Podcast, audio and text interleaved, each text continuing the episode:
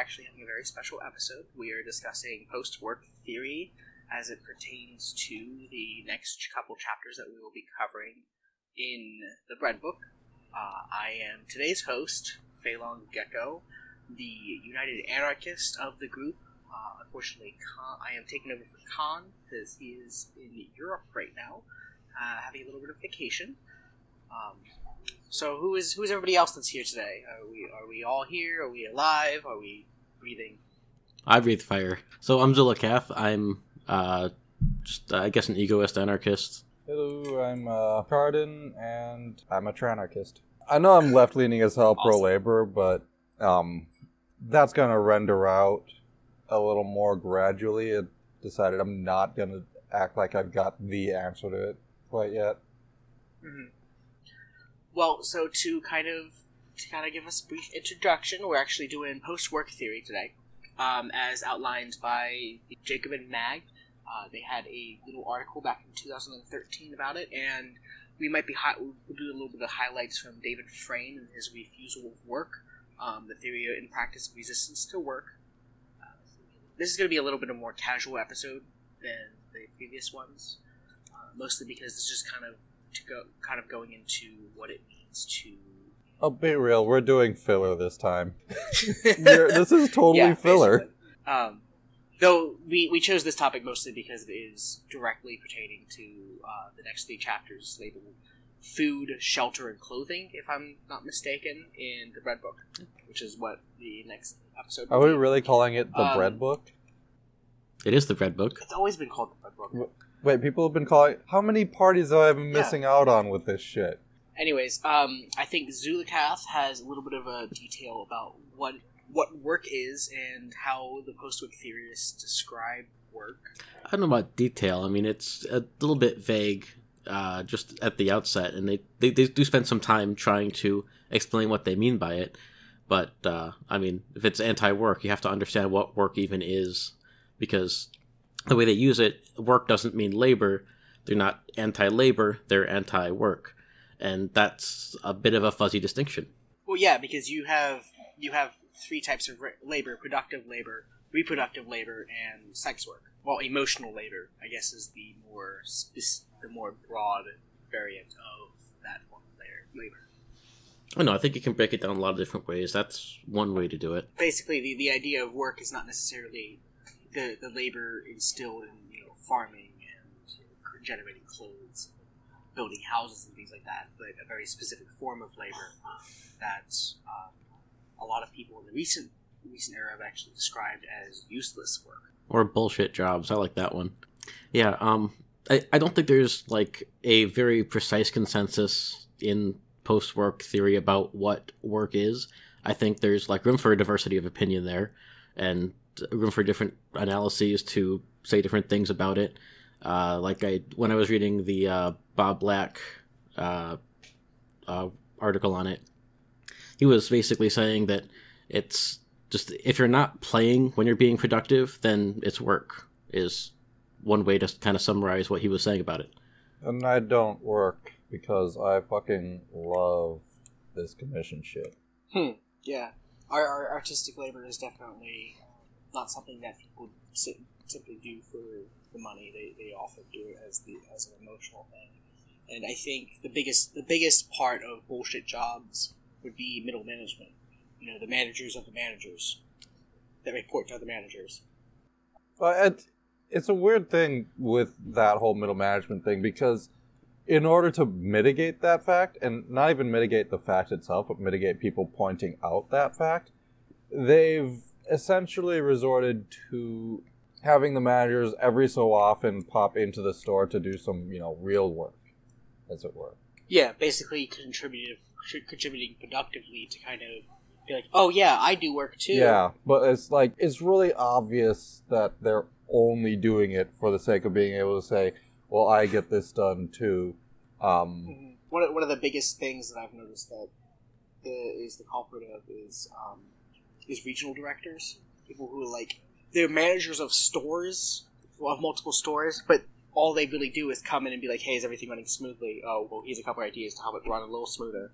Uh, and when they're there, and especially I, at one of my jobs, the the regional directors they don't really like do work. They kind of just like, "Oh, this needs to get done. You need to get this done," and they kind of in a sense, they're throwing a wrench into the system, thinking they're fixing it. God, I hate that. When in fact, yeah, when in fact the major thing that they're doing is, you know, making making things worse by thinking they're making it better.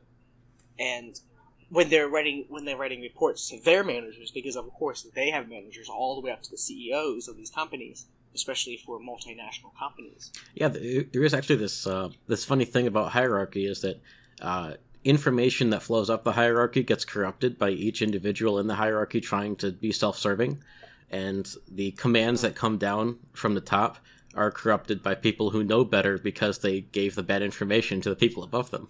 So the actual leadership uh, or uh, the whoever's in charge of the organization can live in a world of complete fiction. Well, and almost demand to do so because they want the profits, but none of the consequences to flow upstairs. Mm-hmm. and we actually saw this recently at one of my other jobs where we we had been severely understaffed for months and it wasn't until the CEO and the vice president of the company had actually come into the store and actually observed what was happening that they were like oh no that this can't be okay we ha- we have to change this It's like it hap- There's the sort of things keep that happened at um. Well, my first job was a gas station um, customer service representative (CSR), and we were doing pretty good with the pumps. With you know, we we implemented a new policy that you know avoided more um, drive offs with our gas. And regional manager comes in and is like, "Oh, hey, so your drive off numbers are down. So I guess we we're just gonna relax it and make all the uh, pumps pump and pay." And I remember like raising my hand in that meeting, and I was like, "Kara Thrace." That's a stupid fracking idea. And he's like, why? He's like, we're going to have drive offs like crazy now. He's like, no, you're not a month goes by and we've had like twice as many drive drive offs as before we made the adjustment. And he comes in, he he he puts in a meeting. and He's mad.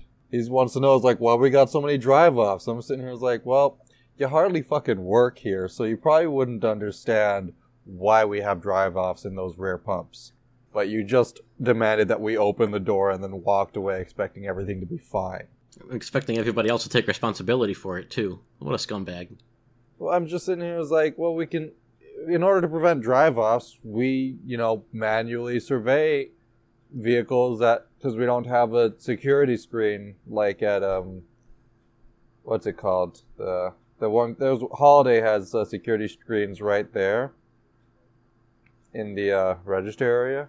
We don't have that at the registers, so we're doing it with a Mark One eyeball, and with two, three people, we can look at maybe three cars, and that's uh, that's most of the front row, with the back row being completely invisible.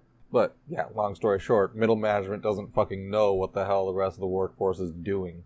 So eh, to kind of go back to the, the definition of labor, uh, the the biggest thing that they're that the post work movement is kind of against is this whole um, productive labor, not necessarily in terms of creating things that are ne- necessary, but creating things that aren't necessarily needed, but people buy anyways. Um, we're talking like the luxury items for the most part that the the the bourgeois and the rich kind of buy. Uh, the really extravagant dresses, the really extravagant foods, the the things that aren't necessarily there to uh, better people's lives in a meaningful way, but kind of cover up the fact that their lives are meaningless and filled with dread. There is that, but there's also like actual scientific evidence that humans do benefit um, mentally from the presence of beauty.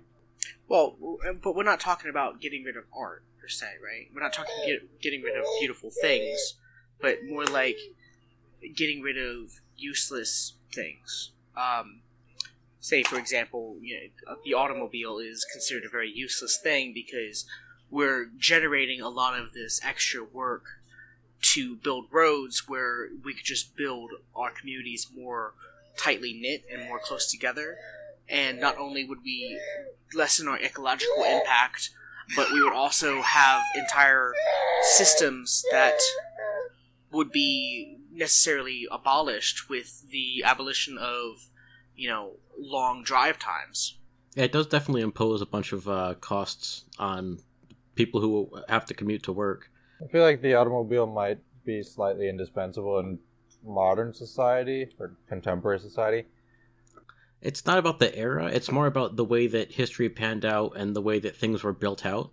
Like we they, we were way overinvested in like a highway system and way underinvested in rail. At least in the US. That's true.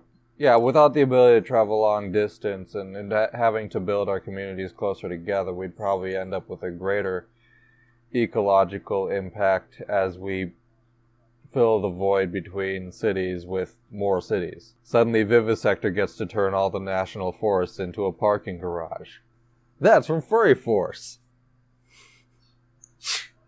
Well, and, and that's actually a thing, you know. There, the I can't believe I'm actually going to reference this, but the what that song, you know, turned paradise into a parking lot. It's kind of that same idea, and basically getting rid of you know natural beauty for things that aren't necessarily necessarily necessary. Whoa, that was a fucking mouthful, all right. It's recursive too. Yeah. Um, but is deemed as necessary because of the way that we have structured our current society. Like if we had ended up structuring our current society in a manner where communities were more tight knit and we had rail systems or public buses going to and from the communities, then not everybody would be owning a car. And we wouldn't have these sprawling campuses of parking lots alone. Bikes would be fucking popular. And I'm thinking of like the bike equivalent to a uh, parking garage or a parking lot, and you can fit so many fucking bikes. They actually have a lot. They actually have those in a lot of the uh, larger cities in Europe, um, where you basically I don't even know, know if you necessarily had to pay a fee because I can't really remember. I think some did, but most of them didn't. Where you just you part you lock your bike in and you, go on your way into the community. I'm just like imagining the dude where's my car situation, not the movie, but the walking into a parking garage.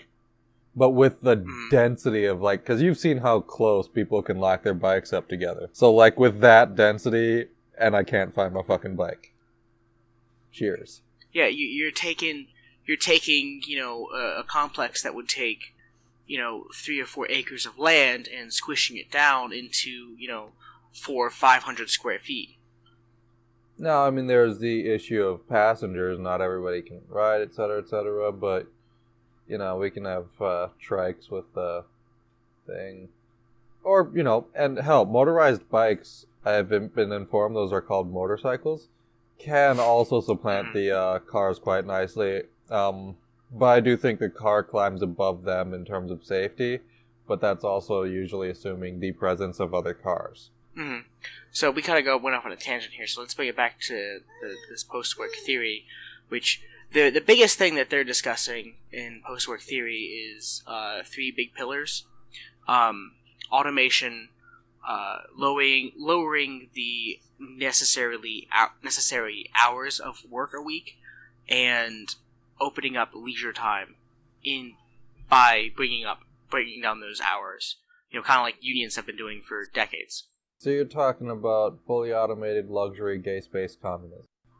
Uh, it's more of like the transition to fully automated luxury gay space communism. Mostly automated luxury gay space communism. Yeah, because because eh, kind of like how we we were mentioning in our defini- in the definition of work, they don't necessarily want to get rid of labor, right? They just want to get rid of the unnecessary work, the you know, the sixty hours a week jobs that you know all you're doing is just plugging numbers into a computer to make capitalists look look good, right? Right. Because in a system where profit is mac- maximized, what's the point in you know having spreadsheets of numbers that are telling you how much profit you're making? Would that necessarily um wouldn't would that necessarily uh eliminate sports ball labor or would we probably still have that? Well, that's definitely playful labor. All right. hmm I mean, I, I consider it playful labor. And Like, I, well, I didn't finish the whole article, so Ah, I, was, I, I thought that was a thing to bring up because again, society might not uh, be too pleased at the potential loss of an NBA. I mean, I, I've always been kind of wondering, like, why it's why uh, professional sports is so popular when these are very accessible sports for most people to play. Uh, Yeah. I mean, it, if you're take if you're not taking if not working so hard that you don't even want to expend the effort to play basketball, you you just want to play basketball and actually enjoy it instead, at least more than you would otherwise if you're being overworked. Well, um, I don't quite understand spectator sports either. I Well, I I think a good analog would be um, you, you see a lot of people complaining about children watching other children play toy play with toys, and you know people are like, "Oh, why are you watching speedruns or people other people play video games? Why don't you just play the video game?" And one of the biggest one of the biggest things that uh, is brought up to me that I, I've heard is that uh, a lot of these kids don't their parents can't afford those toys, so they have to watch other kids play with them. Or in the case of video games, you know, you're watching people perform at a level that you can't necessarily perform at because they've been doing it their entire lives because they've had the time and they've had the, the resources or for at least for speedruns or in the case of a lot of really expensive games you're watching people play these games because you want to experience the game as a as a medium that brings a story across but you don't necessarily have the funds or the time to invest in it yourself. Sure, I'm not saying there's like no reason for it, but it just seems like most of the people who are interested in like professional sports have the means available to just play those sports. and here's the big thing Oh, that's is true. it's also a motivational thing with some people. Like they can um it, it can motivate them to, you know, do these things and try to get to that level whether or not they actually can. But that's still like a small fraction of the people who are interested in professional sports who just don't play them on their own. It makes, I guess, the hopeless situation that is our lives a little more uh, seem a little less hopeless. And I think uh, like in a post-work world, you wouldn't have as much of that, and there wouldn't be as like I'm sure there might still be some semblance of pro sports, but I don't think it would look anything like it does today, where you're just hiring a bunch of people to work to maintain the stadium so that you can get thousands of people into watch one game. it wouldn't be a multi-billion dollar industry where people are literally throwing money at the system just to kind of see if it see if it can keep going. Yeah, Um, so I do I do kind of want to talk about you know the David Frayne talks about the colonizing power of work and how you know work the the the useless labor is necessarily trying to colonize the leisure time of people instead of you know having having people raise wages you find you find work for them to do you make up bullshit jobs so people have to continue working If you got time to lean, you've got time to clean. Mm-hmm. That's the biggest biggest thing you hear in retail and in food service. Well, food service it makes sense because if you're not, I've seen what it looks like when people decide they don't have time to that don't have time to clean, and I guarantee you, I will always get some shit cleaned if I'm serving food to people. I don't want people. But retail, it makes absolutely no sense. It's just keeping your workers busy so you can get as much out of them as physically possible. And getting as much of them as physically possible brings us to lean staffing.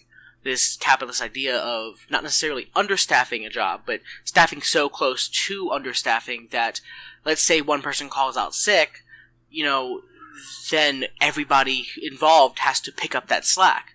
I mean, that that seems to be like kind of a duh idea. You know, well, if someone's not there, then obviously the other people need to pick up the job. But in lean staffing, it's so bad that you're already giving everybody exactly eight hours of work to perform in exactly eight hours. So when that one person calls out sick or you know has a family emergency or just happens doesn't want to go into work that day, I mean, there's nothing wrong against that. Um, you have that eight hours of that person divvied out to the other people who are already working exactly eight hours of work. Between that and having people having to come in because of that situation, then you are you're you're capturing this this leisure time that you that the capitalists think that they're bestowing upon other people upon their employees. Um, just think about it. Like in terms of the whole between both of these factors, um, lean staffing and the if you got time to lean mentality. Um, it does help point to the issue where um, you have to excuse my words being bad because I'm high. How much of the value of your labor your boss is getting out of you if they're trying to squeeze every last penny is like okay, you know how much you're getting paid, you know you ain't getting paid enough for this shit. So how much is you know, how much is the boss saving money by working working me as hard as I am, and then you can kind of get an idea of how, uh, yeah, basically how much underpaid you get. Or, well, yeah, and that's that's kind of this idea of post work theory. That, that, when you're when you lessen the hours of work, you kind of have to necessarily increase the pay because not, it doesn't make sense if you drop you know someone who has to work 60 hours a week to make their ends meet down to 20 hours and be like oh look at all the leisure time you have and then now they can't eat. Well it's i feel like that might be a unique situation to the right now because of our legal well because of our laws on wages and full-time versus part-time it actually costs less for an employer to have two part-time laborers for every full-time full-time laborer they would have otherwise. Um, mm-hmm. So they do that, and they keep it. Like again, we're going back to uh, SA, which is now Speedway, but you know, just gonna throw mad shade. They would, they will actually write you up if you get too many hours. Like it's a write-up. Yeah, because uh, under the current system, you if you are considered a full time employee, the the company has to offer you benefits, has to offer you PTO, health Well, and also you know like the pay rate's different. Like you earn mm-hmm. less. You no, you don't earn less per hour, per hour.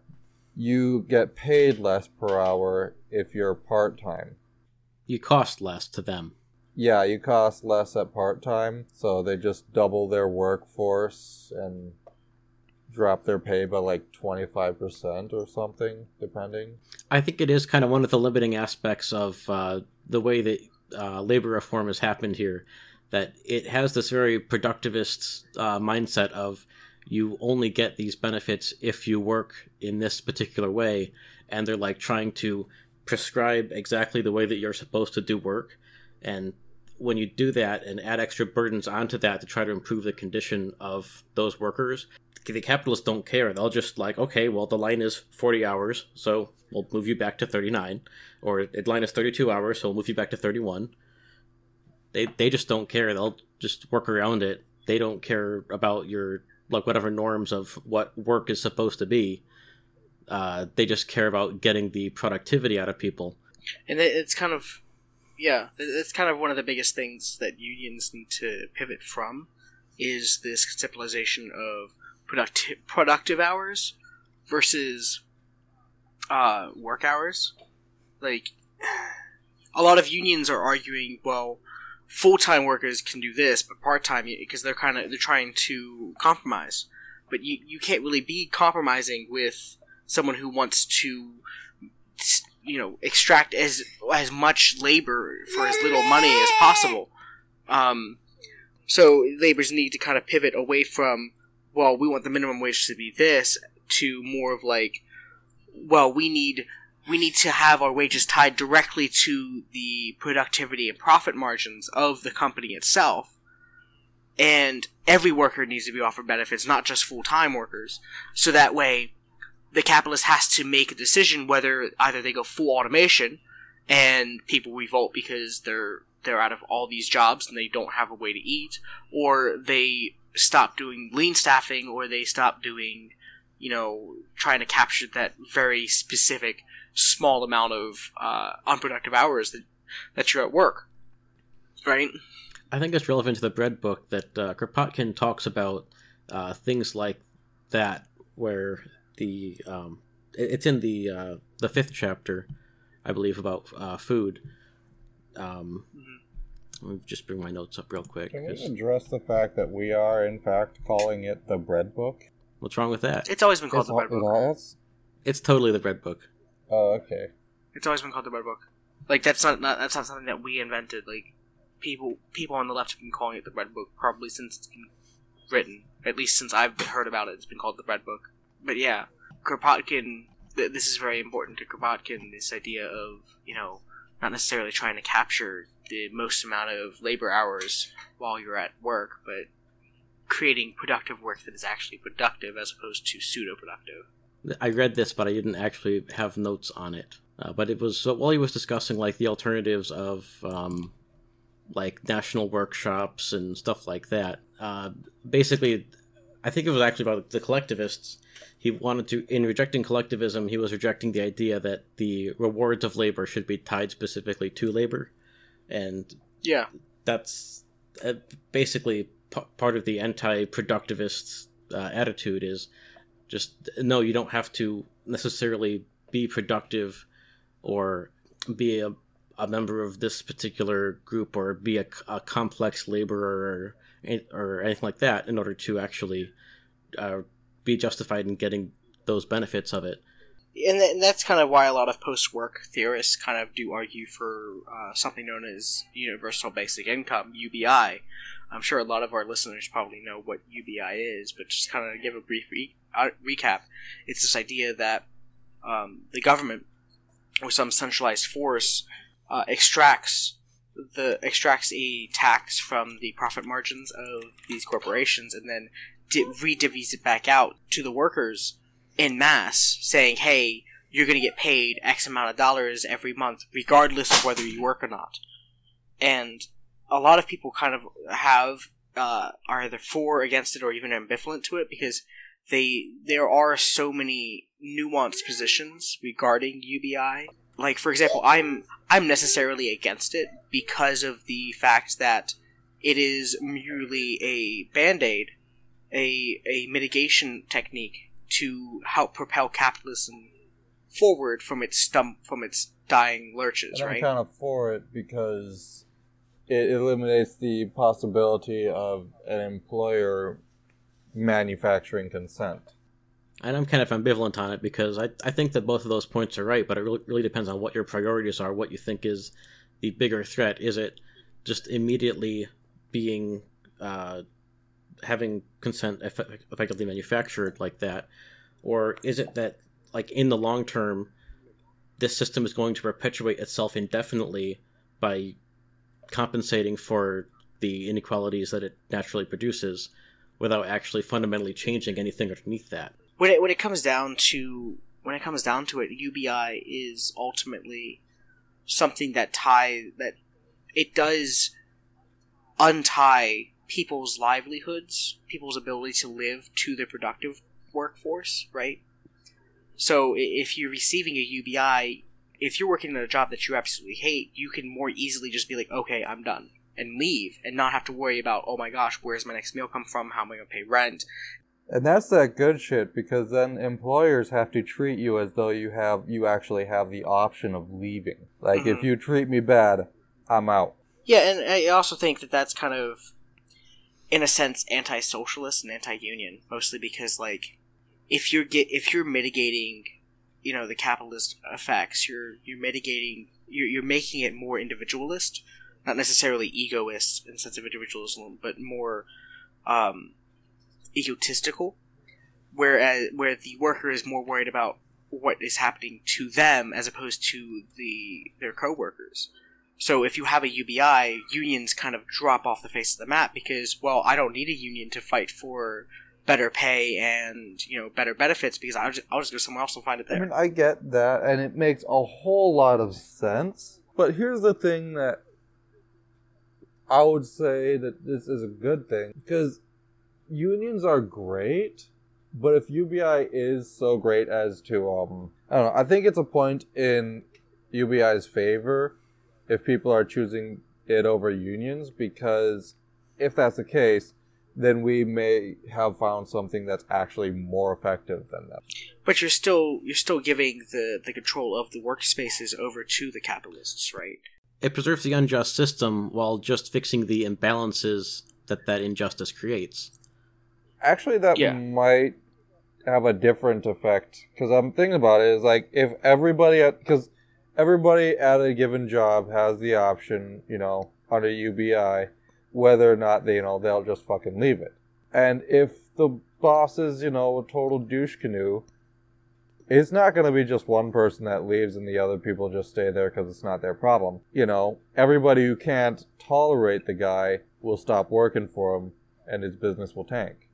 It does make striking more easy, yeah.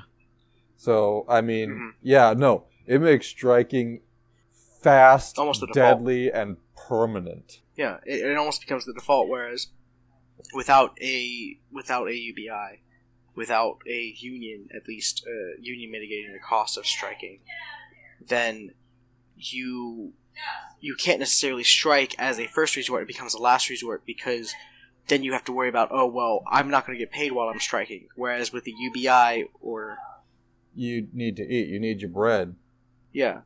Whereas with a UBI or at least union funded strikes, it, it becomes a lot easier to be like, well, I don't need to work anyways, so if I don't like where I'm working or I don't like the situation I'm working in, I can just be like, okay, I'm done, bye. But I necessarily I like my job, I just don't like the the conditions. Yeah. Oh, under UBI, someone uh, bad deal at a job, you can just not come in the next day. Maybe even see who else has decided fuck this. You know, let let the phone ring. and and I do think that the UBI does does push for this post work idea because if you're if you're making if your ends are already met, right? If your if your housing is paid for, if your food is paid for, if your medical is paid for, then you don't have to work dead end jobs. You don't have to work useless labor jobs because you just need to have an income.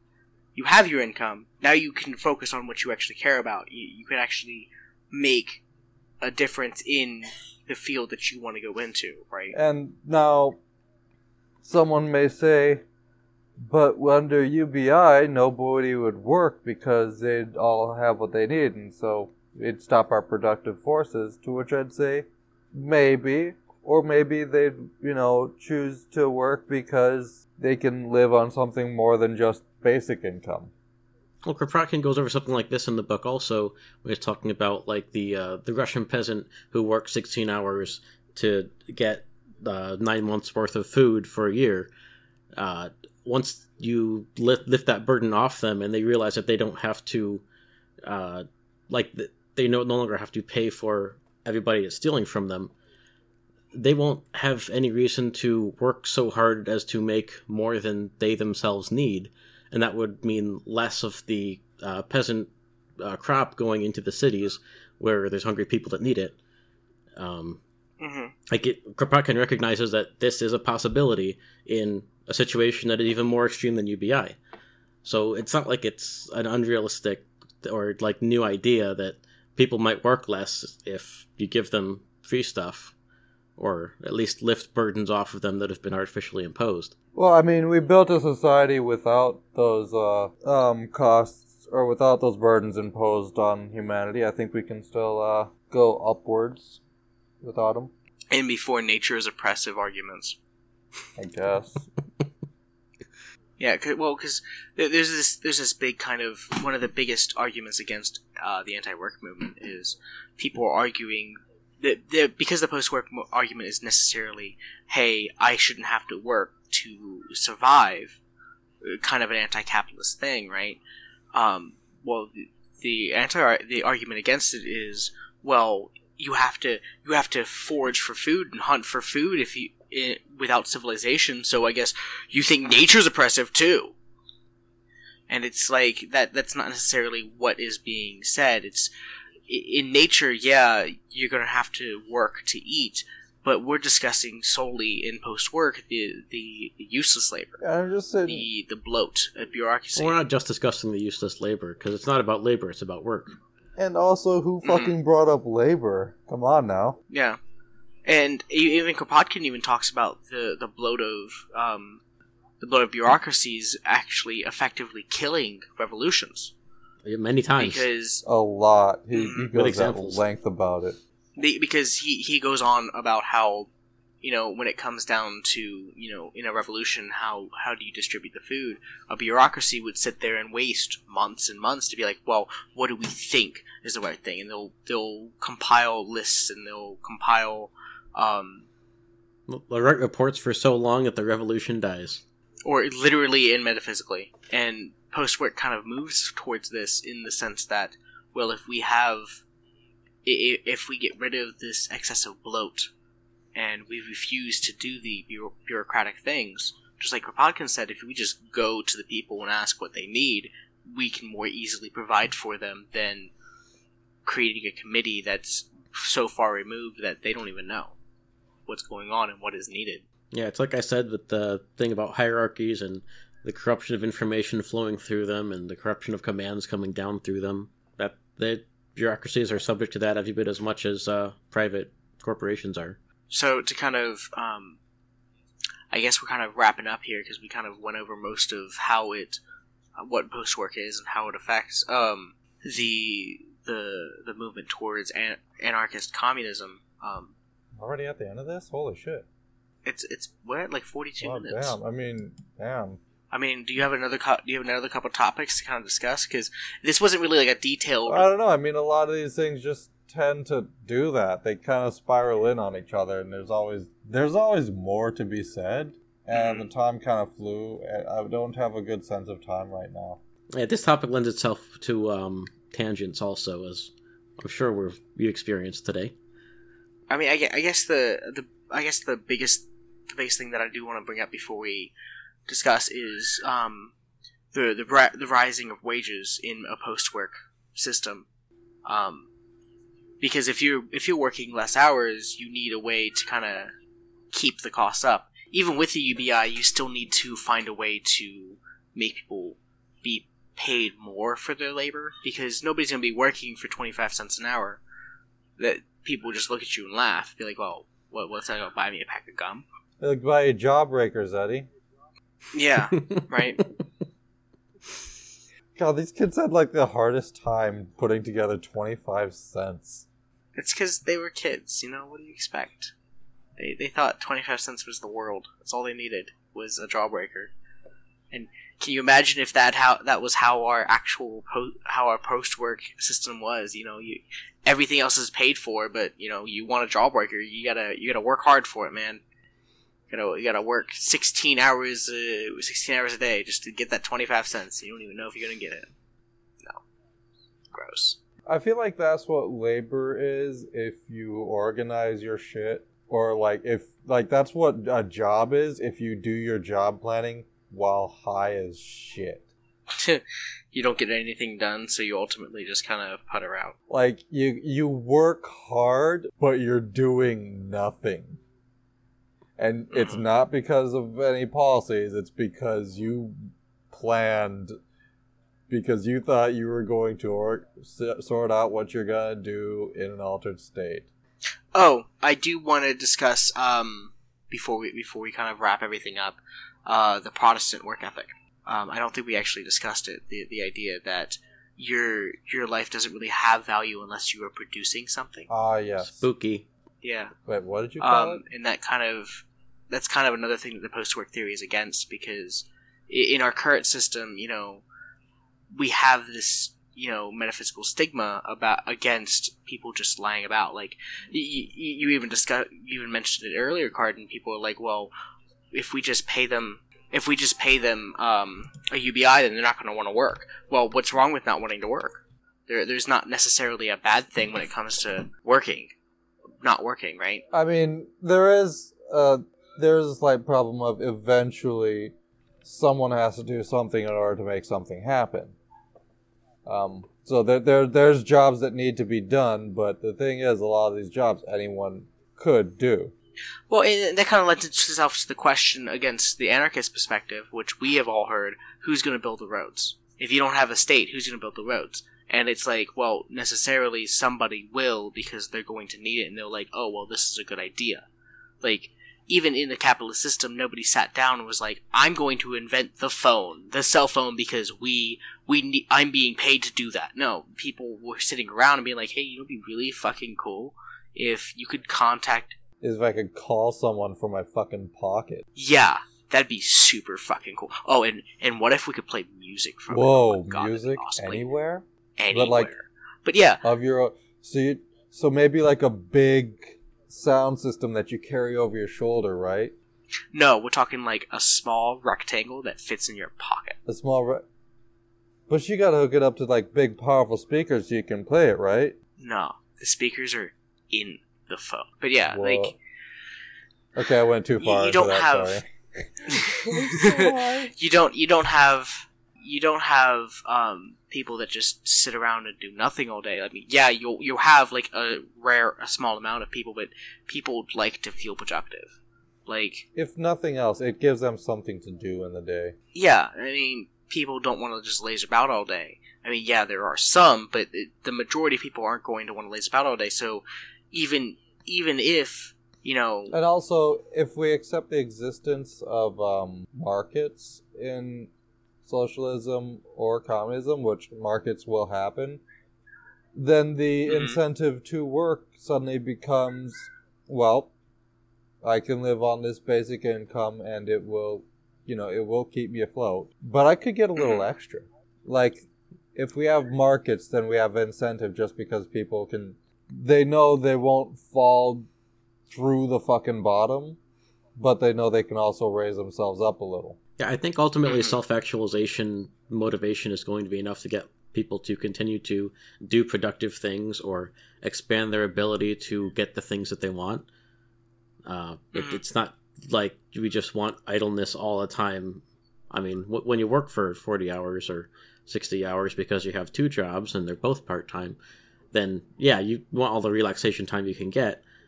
But, like, if you don't need to, and you just want to pursue because like I want to try growing a garden. Okay, just you can just go and do that and learn how to do it and you'll be producing food in the process or flowers or Mhm. something. And I want, I, I just want the assurance that, you know, my boss won't be an abusive asshole. And if I have the option of walking right out whenever I feel like it, he can't do that. mhm. She. Now, I do want to do also want to highlight the kind of the negatives of post-work theory, um, at least in terms of the uh, automation side. Um, because if you don't necessarily get rid of the current oppressive system, the automation will become useless even with the UBI. Because if jobs drop from, you know, let's say 95% of the populace to 40% of the populace because we push for automation and we push for this UBI, then yeah, you will have people that still are trying to self actualize, but you you're not necessarily sure that that self actualization will generate any kind of materialistic materialist uh, ends, right? Like you could sit there and grow that garden, but if if all you're doing is growing flowers, then yeah, that's great, but you're not necessarily going to. I don't know. I'm kind of. I guess I. the more I'm thinking about it, the more I'm like, well, I guess there isn't really a bad thing against post-work theory. I mean, the only thing there is that it's not as productive, and oh no, it's not as productive. Uh, I mean, people who want people who need things will figure out ways to arrange to have them produced if they're not excluded by like property law from using the tools that they need. Um, I mean, it, it it's a self-regulating system in that regard. It, you don't have to like put artificial impositions on it to get people to do productive things. You don't need to have some like Protestant work ethic where it's just normatively a good thing to be productive for productivity's sake. You just don't need Mhm. that because productivity serves the ends that it serves as well as it's going to. We've gotten past that point in our society today. Like as a species, it's we're not in the savage past anymore. No.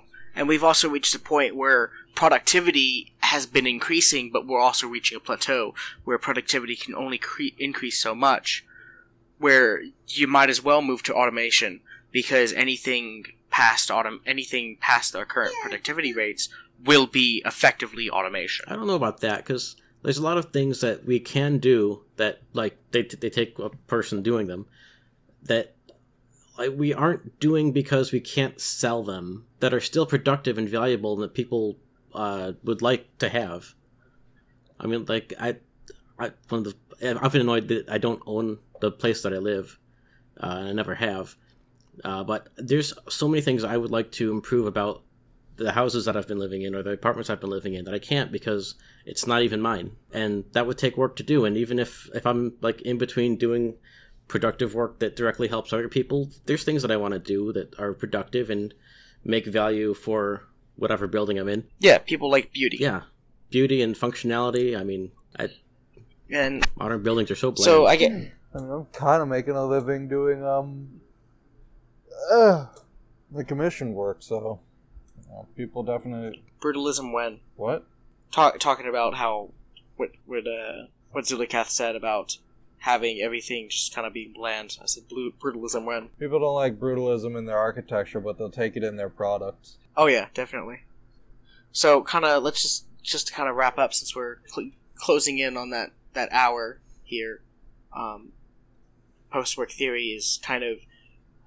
I I, I want to say it's it was informed by the bread book at the very least, uh, if not directly, then at least indirectly, because we do see a lot of uh, parallels in what Kropotkin has been, what Kropotkin is going to be talking about in the next couple of ap- chapters that we're going to cover, um, in terms of food, shelter, and clothing, and how we need to stop worrying about being productive for productivity's sake, but rather be productive because we we want to be, or because we because it serves want- our needs. We have needs that need to be filled. Yep. Uh, you guys didn't have any closing thoughts before we go ahead and close out this episode? Uh, just I noticed that uh, post work and uh, post left tend to go together remarkably well. It seems like some of the popular post work people are post left, and they're also very uh, close to egoism. Uh, they uh, apply that quite a bit, and it just seems like a lot of the uh, post work theory is based around rejecting the norm of productivity as a spook. And just Yeah. recognizing that this isn't a thing that we need for its own sake and it's just to serve our actual ends. And when you apply that uh, post work becomes pretty much obvious.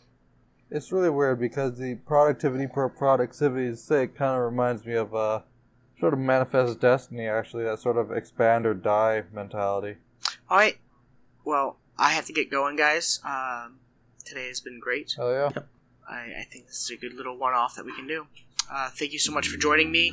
Uh, please like us, subscribe, and donate to our Patreon if we ever get any of that stuff set up. Yeah, do any of those things. All right. Right. Thank you so much.